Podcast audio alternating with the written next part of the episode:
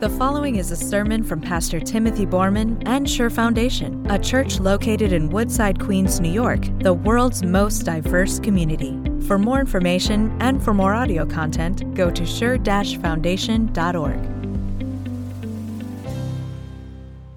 Here on Sunday mornings at, at Sure Foundation, we're just we're going through the book of Ecclesiastes a little bit at a time, but in a different way than maybe what you've been expecting we're not going through it sequentially, but instead we're going through it thematically. Maybe you've noticed that. And the theme for this morning's worship service is that, that money really can do some, some terrible spiritual damage. So, so Jesus said how hard it is in the gospel lesson, how hard it is for the rich to enter the kingdom of God. And we're going to hear now Solomon's teaching on, on money, a very expanded teaching on that. That's from Ecclesiastes chapter 5. And that's on page 9 in your bulletins if you'd like to follow along. If you're at home, pull out your Bibles because we're going to take that off your screen in, in just a minute. We're going to read verses 10 to 15. Whoever loves money never has enough Whoever loves wealth is never satisfied with their income. This too is meaningless. As goods increase, so do those who consume them. And what benefit are they to the owners except to feast their eyes on them? The sleep of a laborer is sweet, whether they eat little or much. But as for the rich, their abundance permits them no sleep. I have seen a grievous evil under the sun wealth hoarded to the harm of its owners, or wealth lost through some misfortune, so that when they have children, there is nothing left for them to inherit. Everyone comes naked from their mother's womb, and as everyone comes, so they depart. They take nothing from their toil that they can carry in their hands. This too is a grievous evil. As everyone comes, so they depart. And what do they gain? Since they toil for the wind. All their days they eat in darkness with great frustration, affliction, and anger. This is God's word. Lies, and th- these days we're giving them different names. We call them misinformation or disinformation, but lies, we're going to call them what they are, lies have the power to enslave. This is, this is how Jesus pictured them. Once, when he had a conversation with the Jewish people, he ended the conversation by saying this the truth, he said, the truth will set you free. Lies do the opposite. They enslave you. They keep you in bondage. It's like walking around with a ball and chain around your ankle. Lies have the power to enslave. Jesus, says so. There's actually a, an author by the name of Dr. Chris Thurman who started a book empire based on this, this one big idea. He wrote a book, a classic now, about some 30 years ago, called The Lies We Believe. And if you haven't read that book, it's really a worthwhile book to read. It, it, the book Empire Expanded, so the lies we believe about God and the lies women believe and the lies men believe. The, the, the whole idea being, this is what he says, that the most damaging lies we believe about ourselves, relationships, life, men, women, and most importantly, God, that his big idea is this that lies have destructive power. They have a hold over us, but the truth sets us free. Now, this morning, this morning we're going to narrow our focus and we're going to look at financial lies. We're going to look at money lies. And these financial lies, these money lies, they have enslaving power too. They did in Solomon's day at least. There must have been a narrative in, in his day that said, if I just had more money. And you could finish the sentence.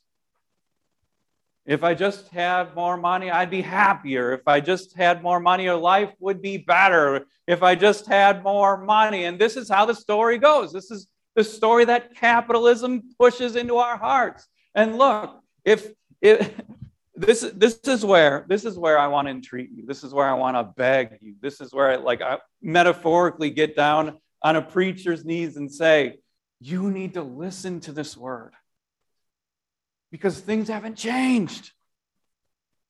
There's still this, this narrative, this lie out there that if we just had more money.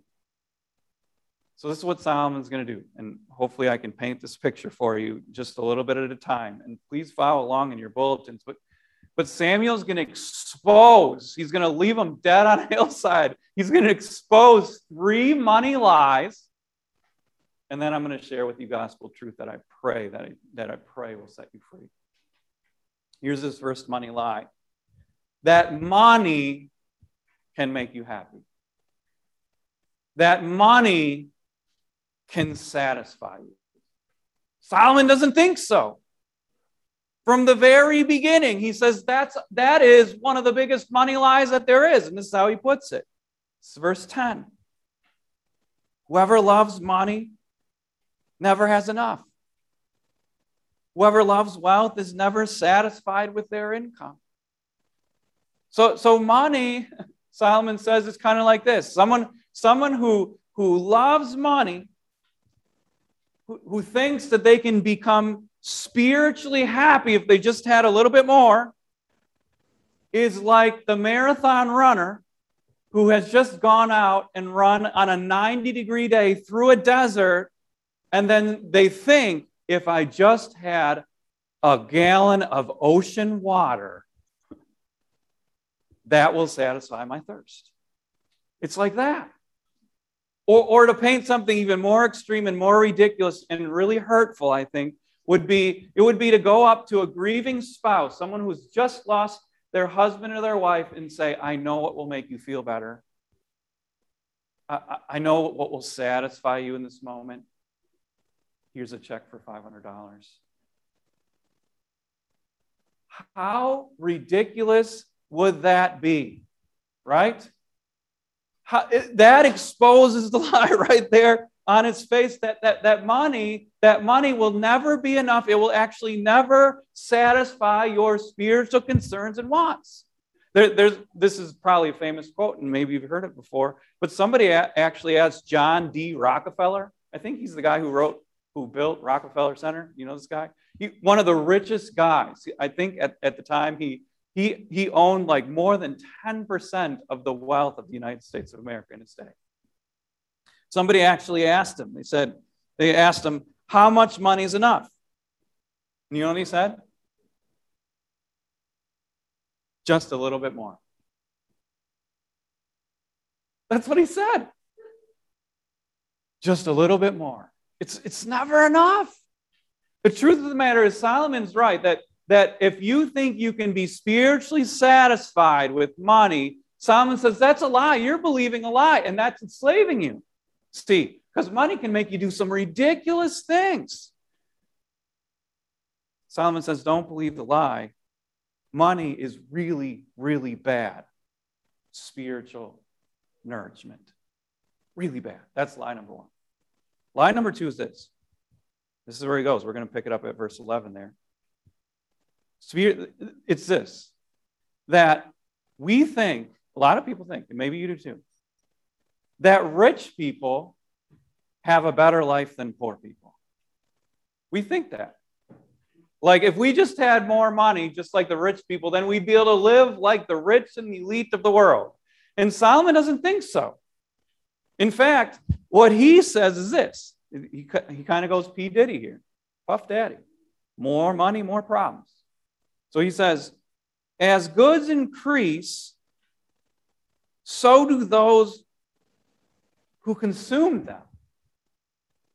So this is the crew that forms around the rich person. This is this is the posse. This is these are the people that want to be around the money so that the, the money can sort of drip down to them these are the people who really don't love the rich person, they love their money. You see, it, it, it's expensive, it's costly, it's hard, Solomon is saying, to be a rich person. And he goes further than that. He says the rich person is really no better off than the poor person. And, and this is what he says in our verses. Because the rich, what benefit are they to their owners except to feast their eyes on them? So think about it this way that Jeff Bezos has properties all over the world in the United States. And I think he's got like three of them in New York City. But the sad thing is, he cannot enjoy them all, at once. All he can do, usually, is look at them. Well, the poor person can do that too. Can't they? Like, there's this beautiful penthouse and all Jeff Bezos can do on the, his best day is sit in one of them and look at all the rest. You can do that too. Are the rich really better off than the poor? Solomon's not sure. In fact, in fact, he wants to ask this question out loud.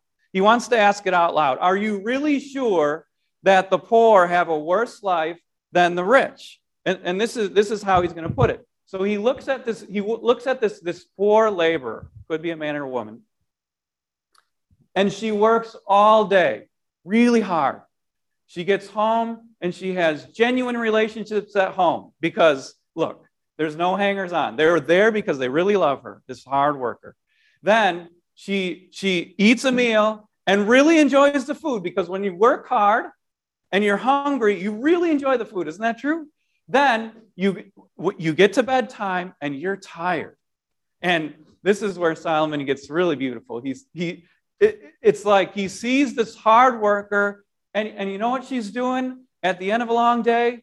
She is off in La La Land. She is, she is snoring. She, she is just off. And, and you know what he, Solomon says? The, sweet, the, the sleep is sweet. They sleep the whole night through, and it's good because they worked hard all day. And there's this poor rich person, this poor rich person, they just sit around and they watch Netflix all day. then they get they get to the end of their day and they're like, you know what I'm to do? I'm to go to a five star restaurant. I'm to drink wine and I'm to have steak. But they're not hungry. See, they're not hungry because they didn't work at all. And then they get to 2 a.m. and you know what's happening in their bellies? It's just sloshing around just kind of gross. And they don't have sleep. The, the sleep is far from sweet. And at 2 a.m., they're in their gold gilded bathroom. So Solomon's like, who's got the better life? That's what he's that's what he's trying to ask you. Like, who's got the better life? Is, is it the poor person who worked all day and now is like sawing logs sweetly, or is it the rich person in their gold trimmed bathroom with an upset stomach. Solomon thinks it's a poor person, or at least he wants to, to destroy the narrative that the rich are better off than the poor. That's, that's the second lie. The rich are not necessarily better off than the poor. It's one more lie. And the third lie is this that he wants to destroy for us, expose it as a lie. And it's this that money guarantees your future. And, and now we're picking it up at verse, verses 13 and 14. That money, we believe this slide, that if I just have enough money, it'll guarantee my future. And this is where Solomon sets out, this is like a sample. This is a really pathetic scene here, actually, where you have this guy and he, he works his whole life and all he does is hoard money. So, he calls it hoarding instead of saving, but whatever. He, he's hoarding money He's got a he's like a squirrel and he's he's putting his nuts in the ground. And then something, a tragedy happens. Maybe his wife gets sick and all the medical bills come, or maybe maybe his business goes belly up, or maybe he just gets Bernie Madoff. Who knows? But this guy who saved his entire life all of a sudden doesn't have his money anymore. It's gone. And then we have this scene. We have this scene where this his son comes up to him and it's like it's like these African children where where the you can see their bones and it's just kind of It's just this pathetic th- scene. And he's saying, Father, can you put anything into my hand? Because I'm hungry right now. And he can't. He can't. All of his saving. And for what? So that he couldn't even he couldn't even give his poor son something to eat. Solomon's like that. That's meaningless. That, that, that is a grievous evil under the sun, he says. But he's trying to blow up this lie that if I just save enough money, well, that's, that's going to guarantee my future. You know what that's like? Like when you depend spiritually on your savings, it's kind of like leaning on a, on a razor sharp sword. It's like that. And all of it's all it's going to do is pierce your palm because it can't hold the weight that you're putting on it. Money can't do that. So those are our money lies. Those are them. We like Solomon's exposed them for what they are. Like money can never satisfy us. It'll never be enough. Money, money rich people aren't necessarily better off than poor people, not especially not at 2 a.m. And look, money can never guarantee your future, but I've still not really given you any hope, have I? not really. And neither has Solomon. There's one resurrection, one hopeful note in these verses. And you have to get at it through implication. Solomon says this this is breathtaking. He says, They take nothing from their toil that they can carry in their hands. That's verse 15. They take nothing from their toil that they can carry in their hands. So, uh, Alexander the Great, he, he must have known about this verse because when he died, he literally owned almost the whole world. But he told the embalmers to leave his hands like this out, to not wrap them up, so that the whole world could see that when he died, he died with nothing in his hands. You can't take anything that you can put in your hands with you. Job said it too naked we come, naked we leave. But think about this. Truly, truly, Jesus would say, you cannot take anything in your hands, but can you take something in your heart? This is where things get really hopeful. Solomon is actually implying that there is something else. And he's wanting to push this into our lives. So I want to I want to do something and go revisit these financial lies that we already looked at. We saw that money can never satisfy us, but who or what can? Only God. St. Augustine said that that our hearts never come to rest until they rest in God. You see, see, we say this in the creed that God created each of us uniquely and wonderfully, and now He richly and daily provides for everything that we need. More than that, He richly and daily provides for our eternal salvation in Jesus Christ. I mean, Jesus gave His whole life for us to give us full and free forgiveness. In Jesus' name. And when you think about that, everything that He gives to us, the way that He preserves our lives, the way that He gives to us eternal life, when we keep our eyes fixed as Jesus, as, on Jesus, as the author of the Hebrew says, isn't this true? That finally, finally, and only then do we have the spiritual nourishment, the contentment that we need. Only then. So only God can fill that infinite hole in our hearts and truly satisfy us. And what about that second lie? What about that second lie where it says that the rich are better off than the poor?